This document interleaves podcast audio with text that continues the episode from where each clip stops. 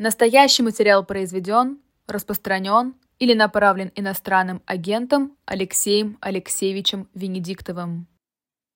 И Алексей Венедиктов у нас в утреннем развороте на живом гвозде. Доброе утро. Доброе утро. Доброе утро. Мы вас все время Я поминаем. хочу поддержку Саши Скочеленко выразить, который только что был у нас в эфире. Саша Филипенко был Саша в эфире. Филипенко, Саша Скочеленко. Скочеленко сегодня тоже была. Да, Ну, не сама, да, адвокат. это- ну, да, и я просто хочу сказать, что а, это в Беларуси началось, когда стали в виде заложников хватать членов семьи и а, осуществлять репрессии именно по отношению к членам семьи. Но это было и в России, и есть в России.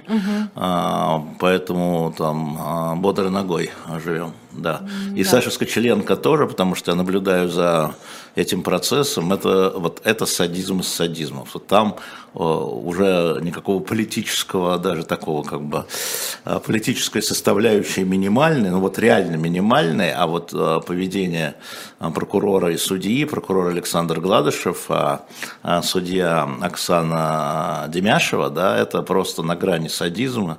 И э, это просто наблюдайте за этим историем, чтобы понимать, что каждый из вас может оказаться ровно в такой ситуации, совершенно не по политическому делу.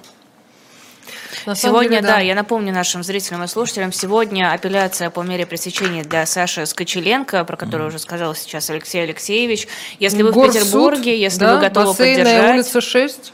Да. Это Санкт-Петербург. Да, да, да. Если вы в Петербурге и готовы поддержать, то можете прийти на судебное заседание. Во всяком случае, группа поддержки э, Саши всех призывала Это туда приходить. законно. Это законно, за это не сажают. И, как объяснил нам сегодня адвокат, возможно, возможно, э, Саше либо покажут, э, она будет по видеосвязи, либо она услышит э, просто Она узнает, приходили она люди узнает, нет. да, Это- она это я вам узнает могу точно сказать. поддержке.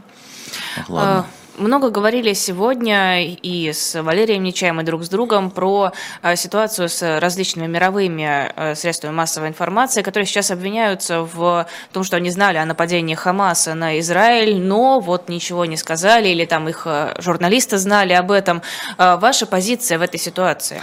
А, Моя позиция всегда одинаковая, ничего нового я не скажу. Если есть подозрение в преступлении, оно должно, а это преступление, да, а, необходимо ее публиковать.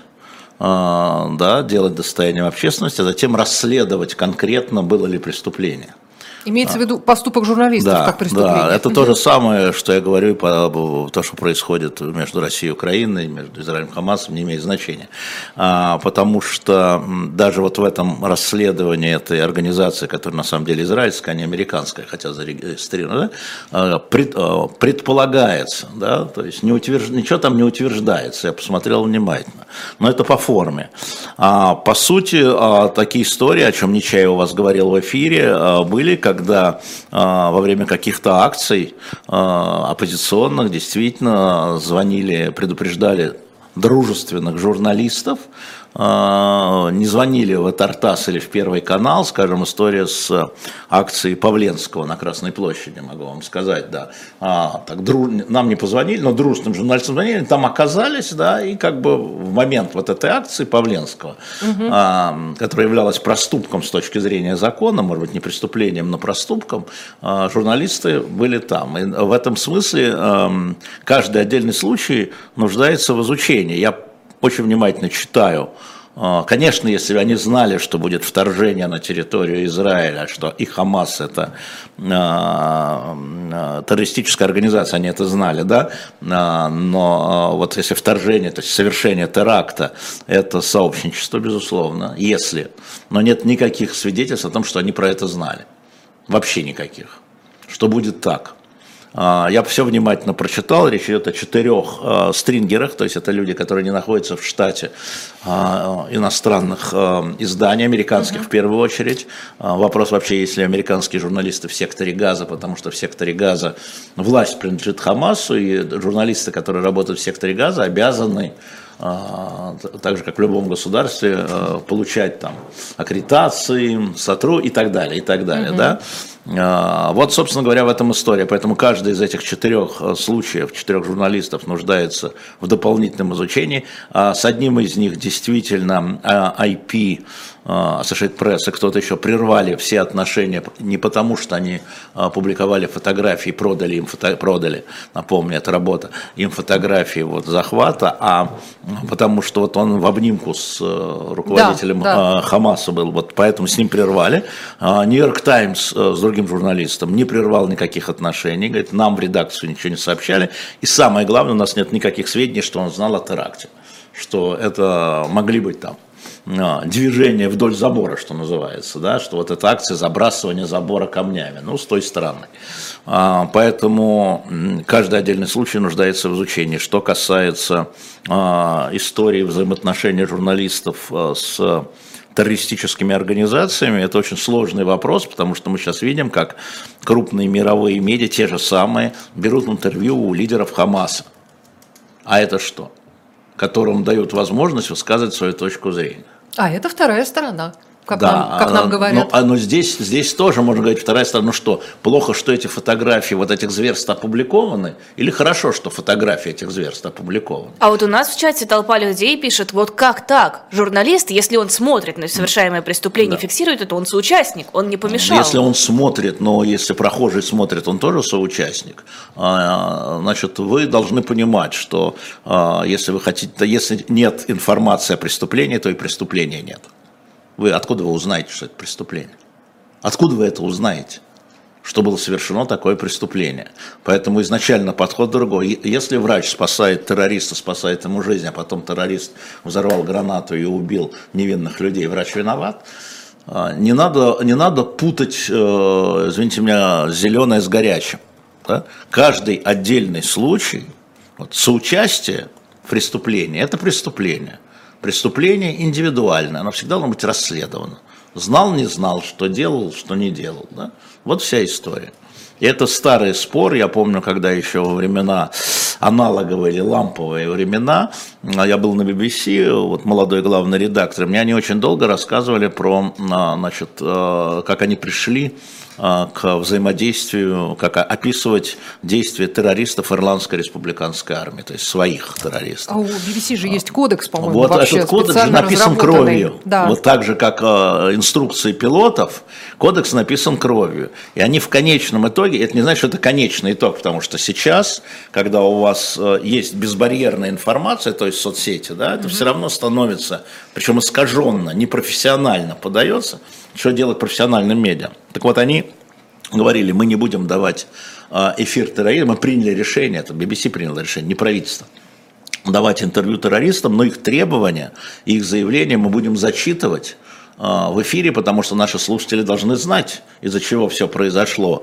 Но мы будем зачитывать это внеэмоционально, таким специально у них были люди, таким а, роботным голосом, голосом автомата, ну, чтобы дополнительной эмоции не было. И они требования террористов таким образом я напомню, та же самая история во время, конечно же, а, Дубровки, а, теракта, когда а, после того, как значит, закончился этот теракт, значит, мы собрались, главные редактора, и выработали правила, что прямые эфиры, прямые эфиры по требованиям террористов даются только с условием, если переговорщик от государства это одобрит, потому что прямые эфиры – это товар – вы нам прямой эфир, а вы нам 20 заложников.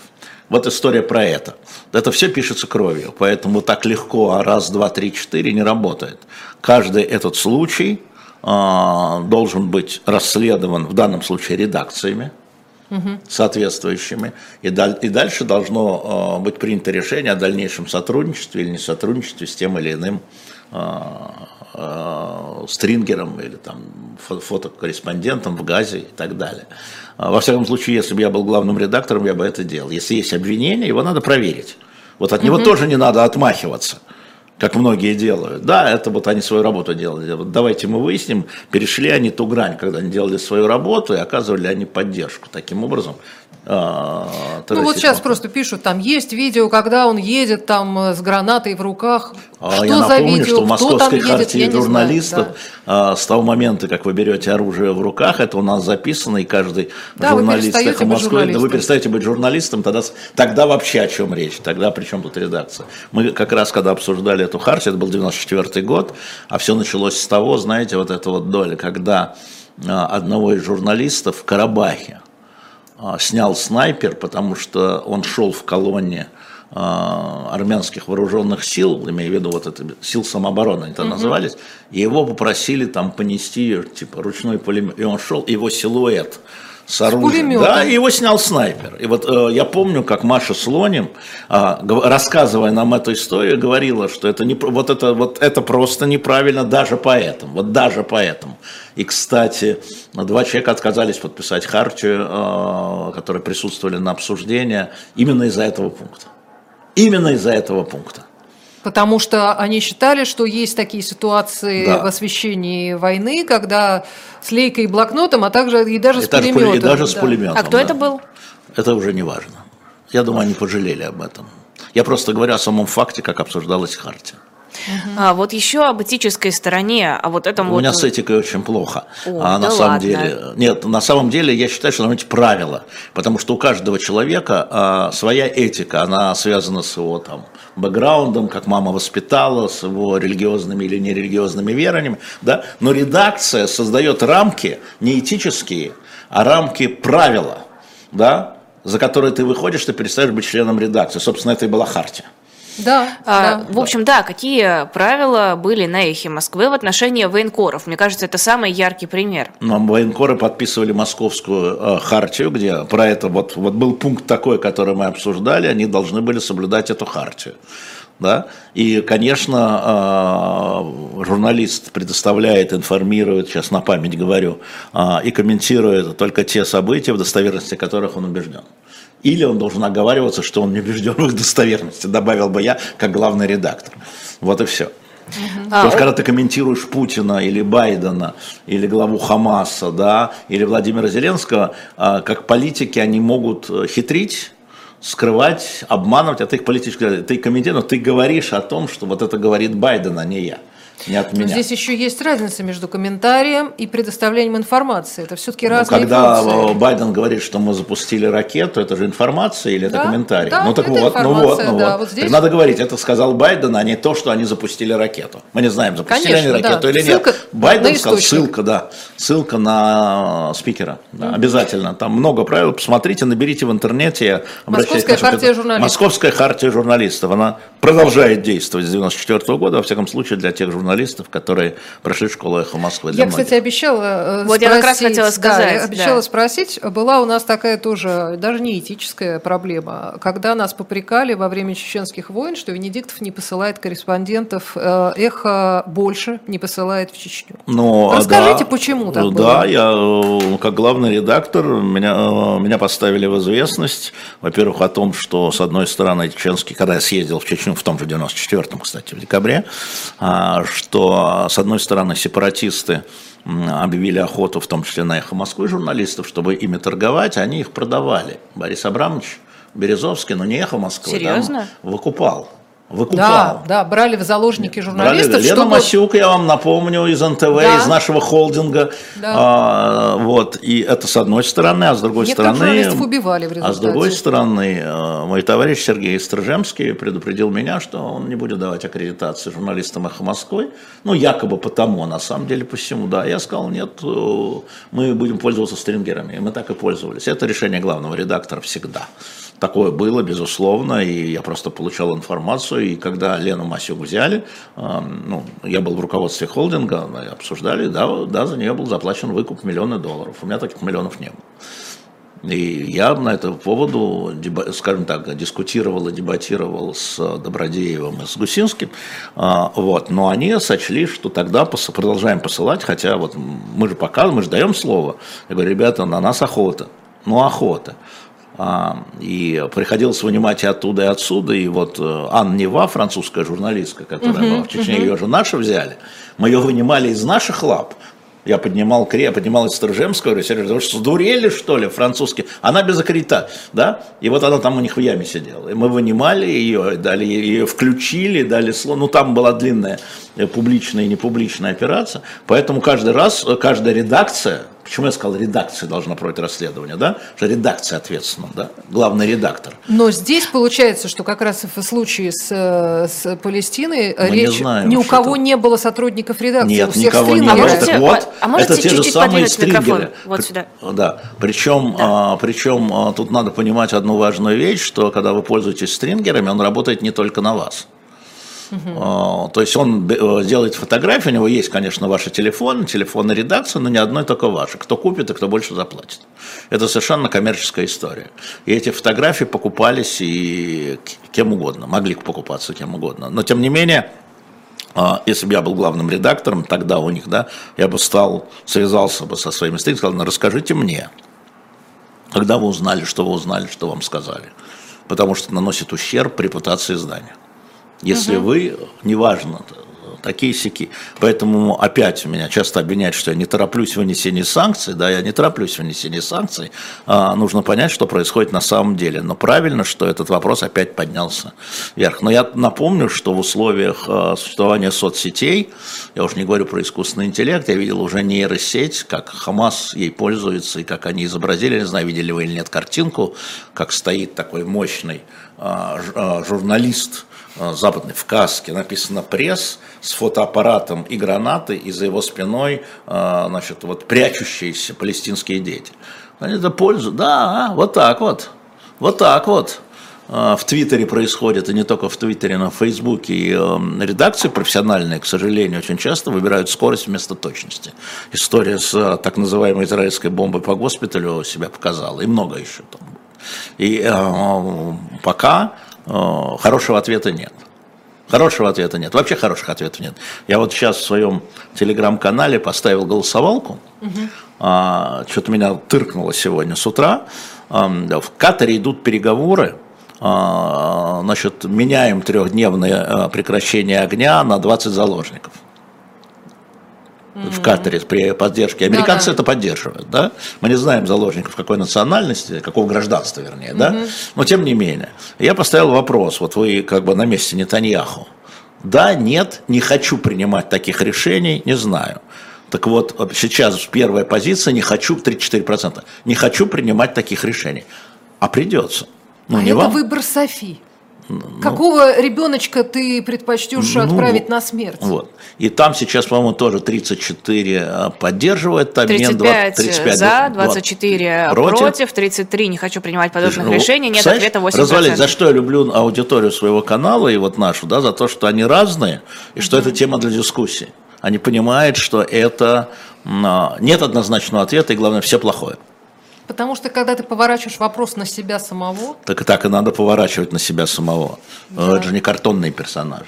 А, еще по поводу журналистов, наверное, последнее. Очень многие у нас пишут, а как вообще, почему им вообще кто-то доверял? Они же оттуда из Хамаса, они, они не э, Журнал... Ну, журналисты, стрингеры, стрингеры вот эти, эти. Да. А, они же не могут э, говорить что-то, что им не разрешит Хамас. Они изначально недостоверные, не нужно было пользоваться Значит, их услугами. Никто не задает вопрос, эти фотографии э, смоделированы или нет. Они фотографии, вот они реальные, реальные. Что же доверял? Вот я главный редактор Нью-Йорк Таймс э, что там происходило на границе, вот фотографии. Они сгенерированы или нет? Нет, они не сгенерированы. И я размещаю эту фотографию горящего израильского танка, а, который вменяется одному из них, да, только они не понимают, что фотография снята изнутри Израиля, да, то есть с той стороны границы. И этот человек, он незаконно перешел границу, да, или он там был давно, или он был на фестивале, освещал фестиваль, освещал, там же были журналисты на фестивале этом, mm-hmm. это же событие. Угу. И они снимали тоже. Их тоже поначалу стали обвинять, что они пришли с Хамасом. Потом выяснилось, что все-таки они освещали фестиваль. Когда началось, они продолжали выполнять Хамас свою работу. прямо к ним, да.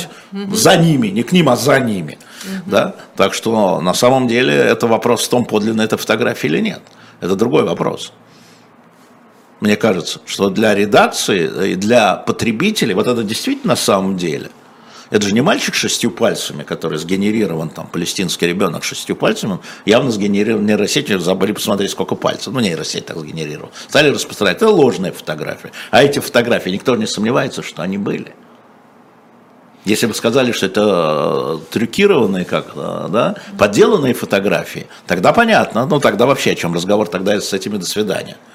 Угу. Вопрос же как раз в другом, что они не поддельные. Что так оно и было. И они показывали. Это зверство. Они же зверство снимали. И благодаря этим фотографиям, в том числе этим фотографиям, мир увидел. IP, Рейтер, Нью-Йорк Таймс, CNN увидел эти зверства. Да, потом уже появился фильм с э, видеокамерой. Потом, а могу не появиться. Mm-hmm. Да? Но он появился. Он не появился, он в закрытых, его не цитируют. Да, его просто, э, я так понимаю, что принято решение, что его нельзя не показывать, публично да. показывать. Интересно, кем решение принято, а решение редакции принимают. Ну, это же то, что показывалось э, в это... израильском парламенте. Да, и у людей от, да? отнимали телефоны у журналистов, чтобы они не делали кадр с этого. Да, это то. Но... А вы, а вы, у вас какая позиция? Ну, я должен посмотреть. Mm. Я должен, кстати, есть кадры, которые действительно показывать э, вне контекста нельзя совсем. А, необходимо предупреждение, недопуск беременных, недопуск малолетних, то есть ограничения, да. А, вот, ну, ну, в принципе, обыкновенный фашизм, он обыкновенный фашизм и есть. А зачем показывают кадры из концлагеря? Это же ужас, ужас. Да, но здесь еще есть э, люди, чьи родственники и близкие. Да, ну, там тоже есть люди, экране, чьи родственники да. еще живы. А, в чате просят вас прокомментировать историю с 17-летним подростком из Мариуполя э, Богданом Ермохиным, который просит Зеленского помочь ему вернуться на родину. Ну, если просит, надо помочь. Ну, а, к сожалению, эта история а, полноценно совсем странная, но вот последнее мы знаем, что он просит, значит, надо помочь. Надо не Зеленского в данном случае просить, а Путина, поскольку он в России как Зеленский его вернет из России. А, значит, эта история, а, это а, досье, простите, у, вот меня по поводу... нет полностью, у меня нет полностью этого досье. А, мы знаем, что значит, в апреле этот подросток пытался уйти на Украину, его вернули спецслужбы. Это вообще на высоком уровне, потому что в администрации президента про это все знают. В октябре он встречался с Москальковой и написал заявление, что хочет остаться в России – да, теперь он говорит, верните меня, я бы вернул. Вот э, поручите мне, я верну, что называется. Возьму, сядем в поезд, доедем до границы с Финляндией, мы как-нибудь решим, потому что, ну, если человек хочет. Там вопрос, как он получил российское гражданство. Э, значит, его э, семья, в которой живет, говорит, что он студент, у него отсрочка, в каком вузе, где, когда он поступил. А, ему да, 17 поступил. лет, насколько я понимаю. 17 лет, в каком вузе, нет, с отсрочкой, это все проверяется. А, он с 8 лет сирота кто его был опекун тогда, как он оказался в Мариуполе, когда его якобы оккупировали. Там много вопросов, но я бы сейчас их всех стер ластиком, вот все, да, а, я уже дискутировал на эту тему с некоторыми людьми, просто вот давайте мы его посадим там, ну, в машину нельзя, потому что с номерами не пропустят. Пока, в автобус, и давайте поможем парню, если он хочет, вернуться. При этом у него российский паспорт, при этом он студент российского вуза. Ну, давайте поможем парню вернуться. Сначала вернуться, а потом разбираться. Моя позиция такая, но, к сожалению, это действительно зашло очень высоко, потому что это продолжается уже полгода, и очень много вопросов, на которых нет ответа. А, по поводу, почему обращаются к Зеленскому, есть же какие-то контакты? Возвращают же украинских детей из России, вы сами об этом рассказывали. Не напрямую. Не напрямую. Через Катар. Сейчас через Катар.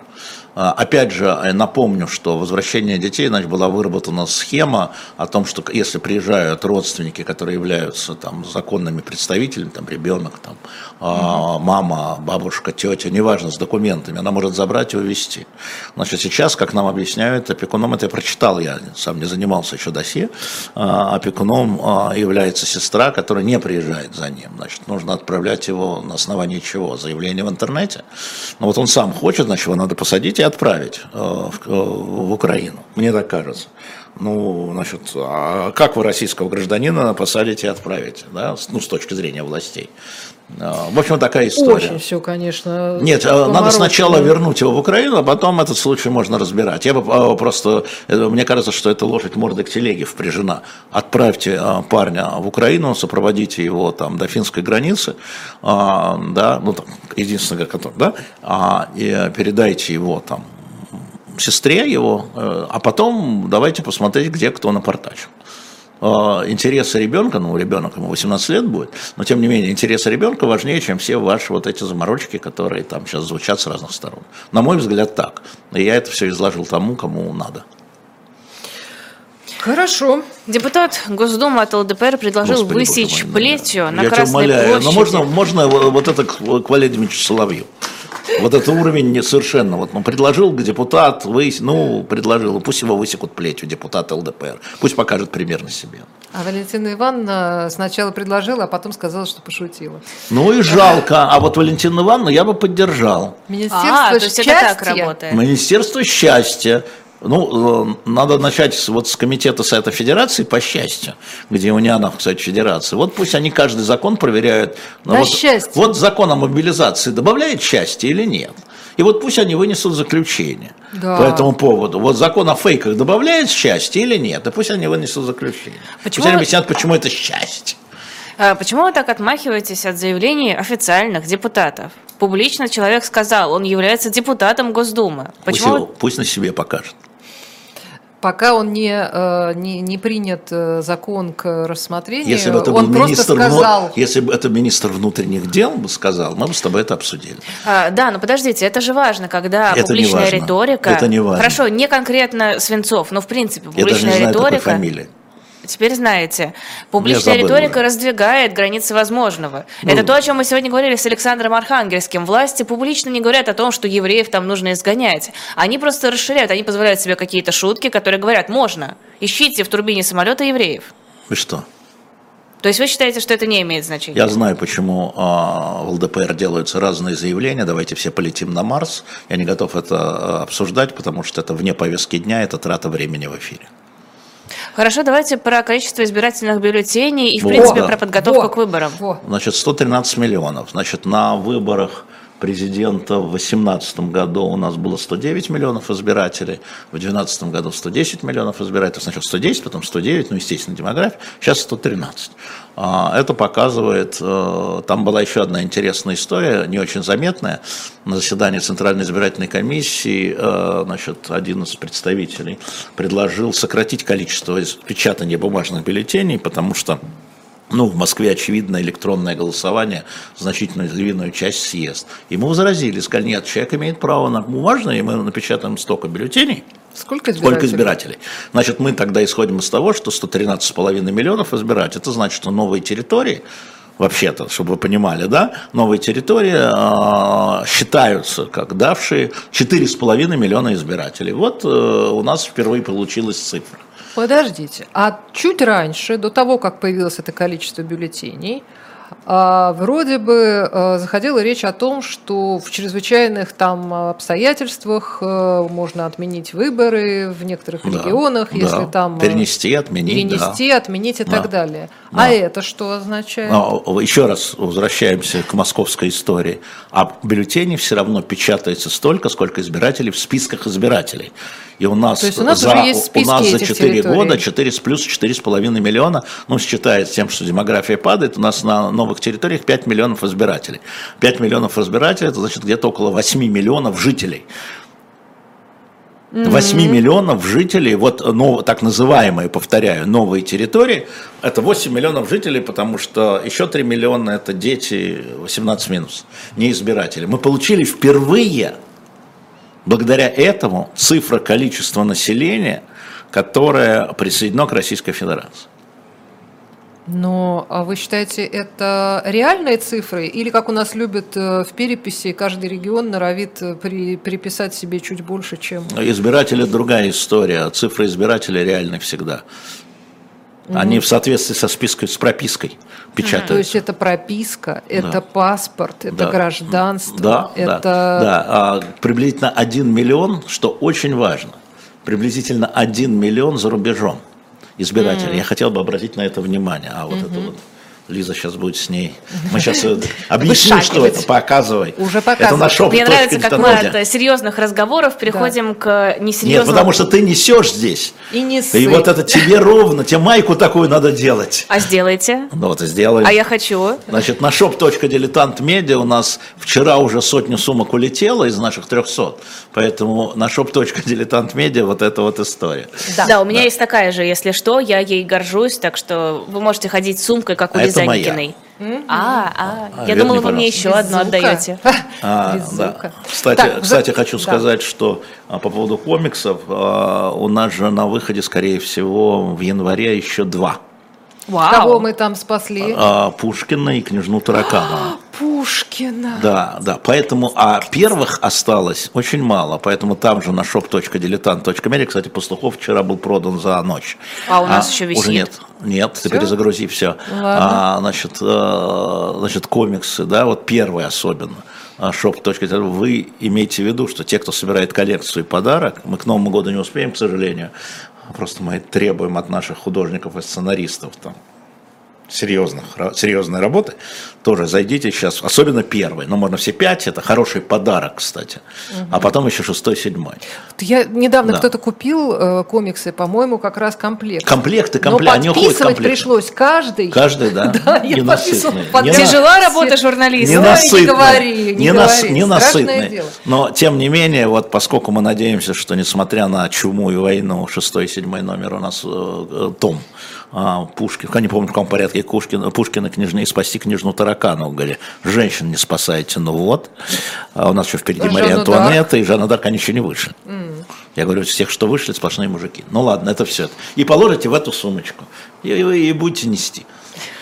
А, Возвращаемся к этим, к, к- к избирателям. Я, честно говоря, не, все равно не понимаю. Да, так миллион, очень Да. важно, я прервался, вот миллион а, показывает, что он за рубежом.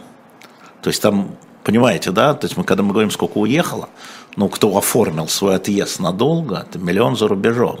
И ам, я сомневаюсь, что люди во многом пойдут голосовать в посольство, потому что некоторые, многие Опасаются находятся- ходить в да. посольство. Отсюда что? Что? Как Значит, проголосовать? Кто-то проголосовал. Электронно. Я это не говорил. А, слушайте, нет, все равно, все равно непонятно, потому что откуда взялись эти, э, ну это много избирателей. Это значит, что нужно было взять старые домовые книги, еще украинской Конечно, власти. конечно, конечно. Я напомню, что на федеральных выборах предыдущих, любых, Госдуму в 21-м, соответственно, президентских, а, жители так называемых ДНР, ЛНР не голосовали, если у них не было российского паспорта. Там не открывались участки. Они должны были приезжать в Ростов, и там голосовать их было очень мало. А теперь же после... а, Это первые федеральные выборы будут, федеральное голосование, где люди, с паспор- по идее, могут голосовать прямо на тех территориях, которые присоединены. Но так называемых новых территориях. Поэтому впервые у нас цифры. 8 миллионов А мне- жителей, 5 миллионов избирателей. Мне интересно про эти 5 миллионов, то есть это реальные люди, которые... Это реальные списки. Списки реальные, Да. значит, про которых что-то известно. Ну, Но конечно. значит, э, что Они им- взяли российские паспорта.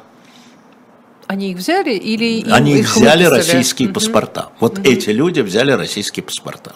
Интересно. Просто мне кажется, это большая очень цифра. Ну, а если взять полностью население а, там, Донецкой, Луганской, а, Запорожской э, и э, что у нас Херсонской. Херсонской области, затем выделить те территории, затем взять тех, кто уехал. Вот А, кто уехал еще, да, там ну, много у вас, вот достаточно. если взять вот просто, я, может быть, кто-то из наших слушателей, зрителей успеет взять по переписи Украины вот эти четыре, полностью четыре территории и население, нам общую сумму сказать по четырем областям, общую, не делить, потом поделим на два, потому что не полностью территории, потом еще, э, и мы получим эту цифру.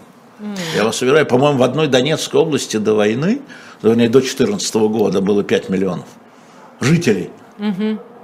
Ну, По-моему. Но я могу ошибиться, я прошу чат помочь. конечно. Вот хватит собачиться, помогите, пожалуйста. Зайдите в Википедию, там, погуглите и сложите.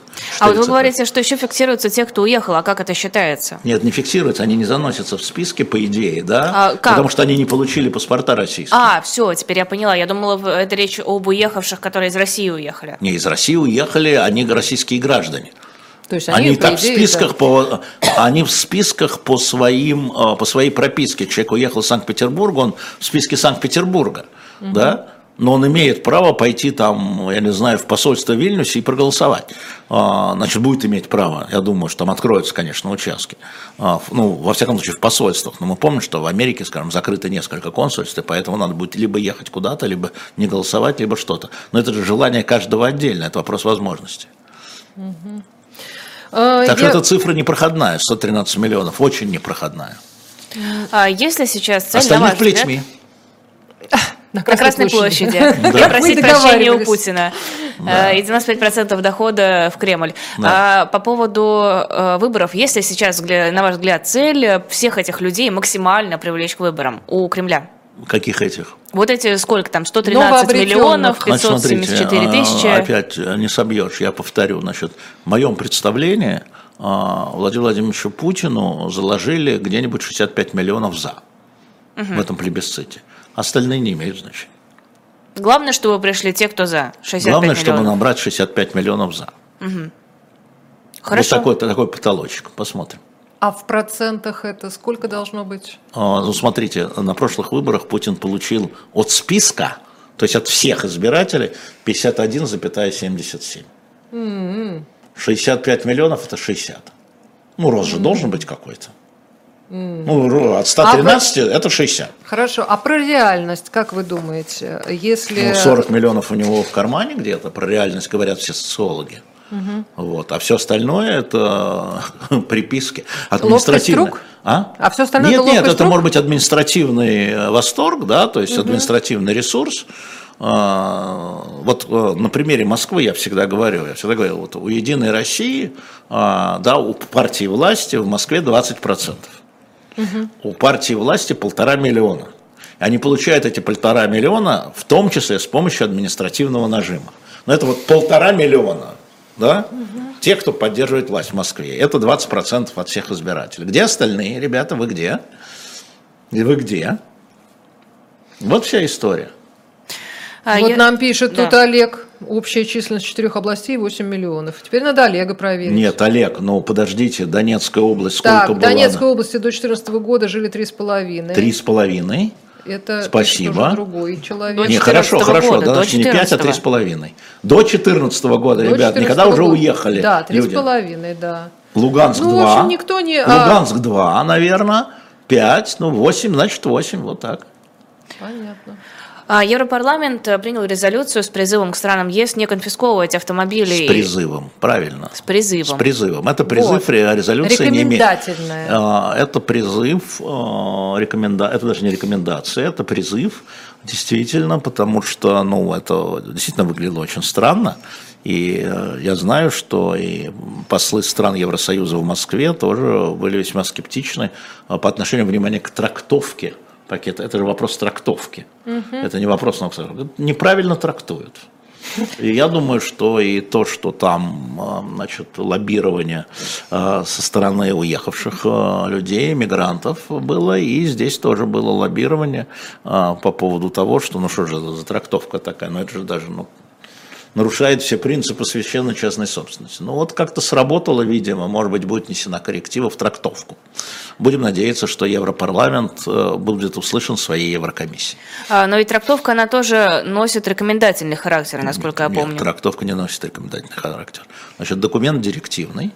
Введение санкций является директивным. Санкции, Даже, да. А что вы имеете в виду? Начали трактовать вот так. Правительства а, стран, которые ам, пограничные с Российской Федерацией, плюс Германия, стали трактовать вот так.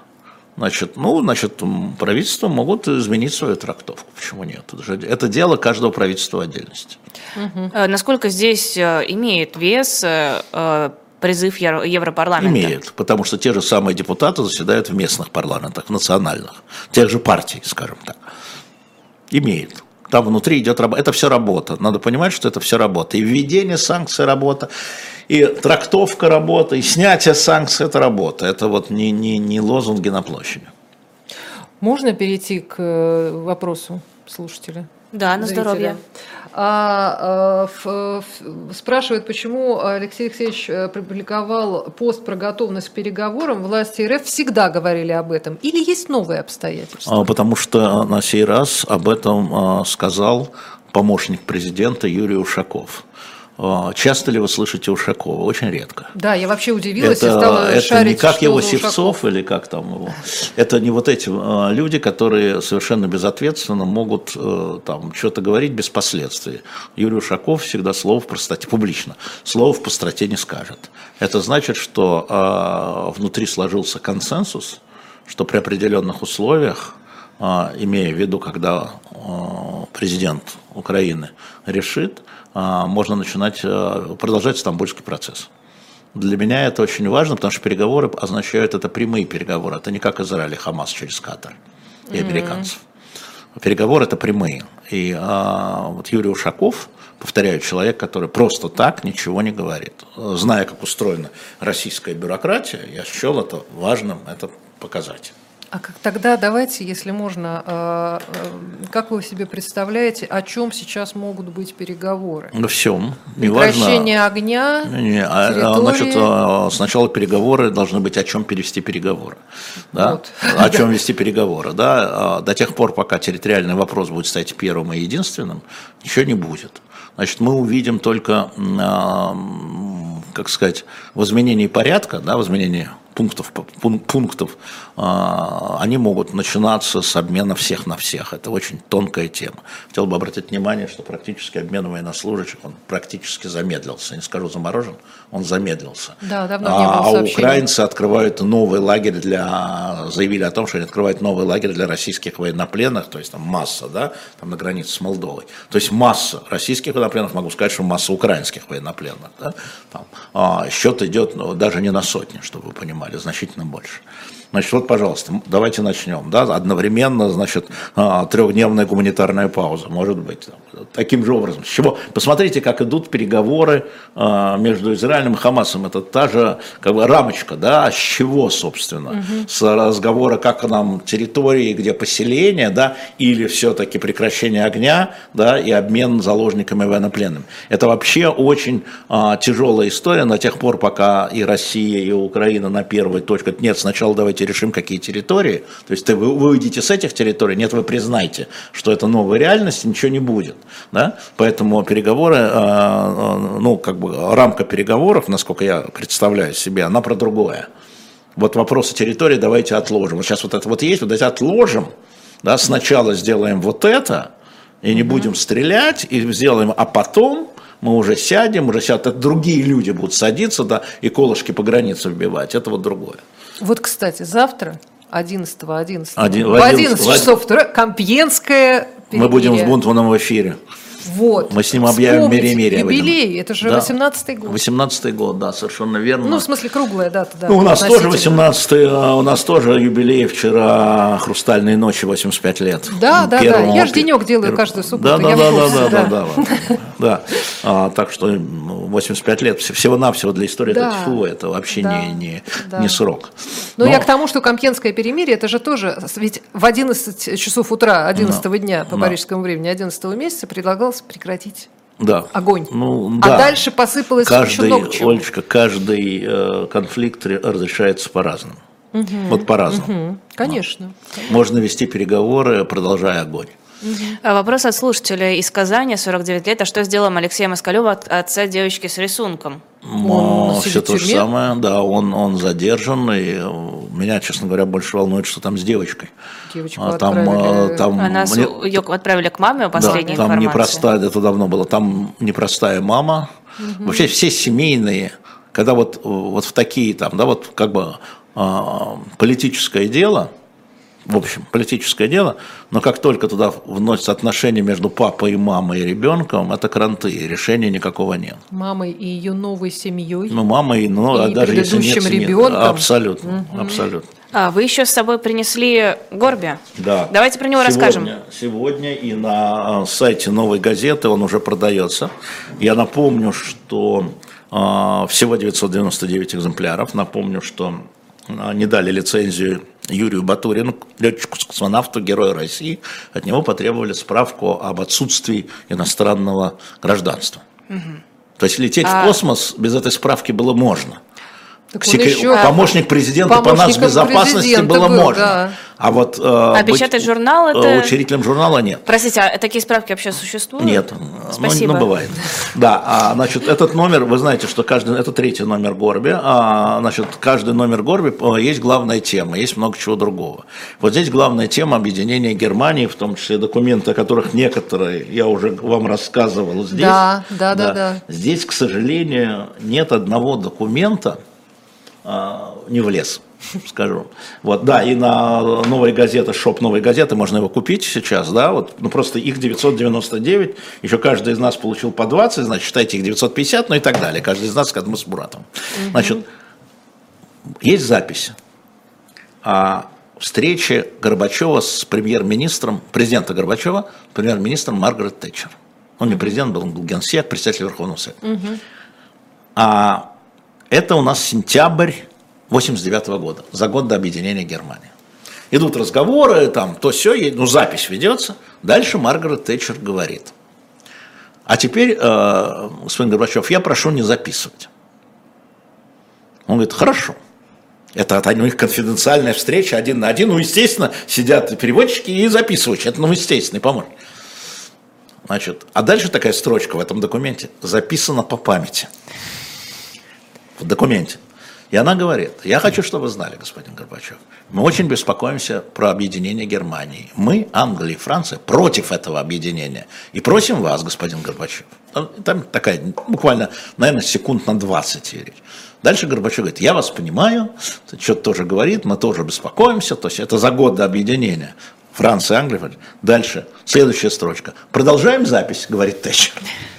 И вот этого документа здесь нет. Но э, просто не успели, да. А но здесь есть вот этот дивный документ, переговоры с Колем, с канцлером Колем, э, политбюро, про Хонекера, про, про то, как он все. Простите, у меня странный вопрос. А не Павел Русланович Палащенко переводил Горбачева с Тэтчера? Тогда нет, тогда mm. нет, тогда нет то я просто думала, где, нет, еще, где еще информацию можно Нет, нет, но это, да, да, это, это в записи, там угу. есть, записано по памяти, вложенный листок, угу. понятно, да, то есть вот момент не писали.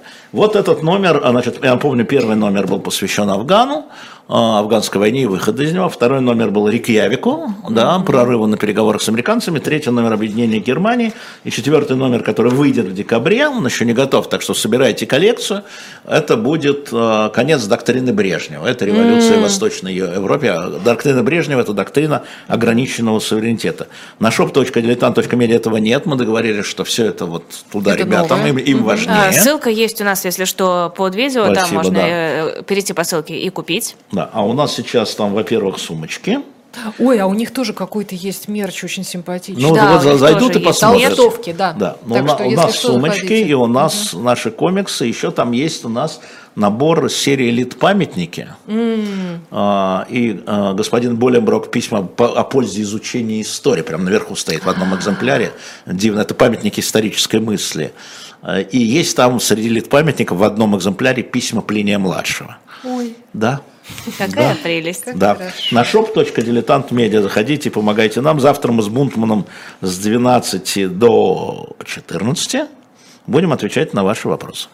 Алексей Венедиктов был в нашем эфире. Ольга Журавлева, Лиза Аникина. Лиза Аникина. Провели для вас э, утренний разворот. В 15 часов программа «Персонально ваш» с Георгием Сатаровым. В 16.05 особое мнение Олега Вьюгина. В 17.05 традиционно «Слуха и эхо» Сергея Бунтмана. В 20.05 программа «2023» в гостях Владислав Иноземцев, ведущий Виталий Дымарский. А на канале «Дилетант» программа «Дилетанты» в 18.05. И программу «Дилетанты» теперь ведет э, наш друг Айдар и наш друг Бунтман.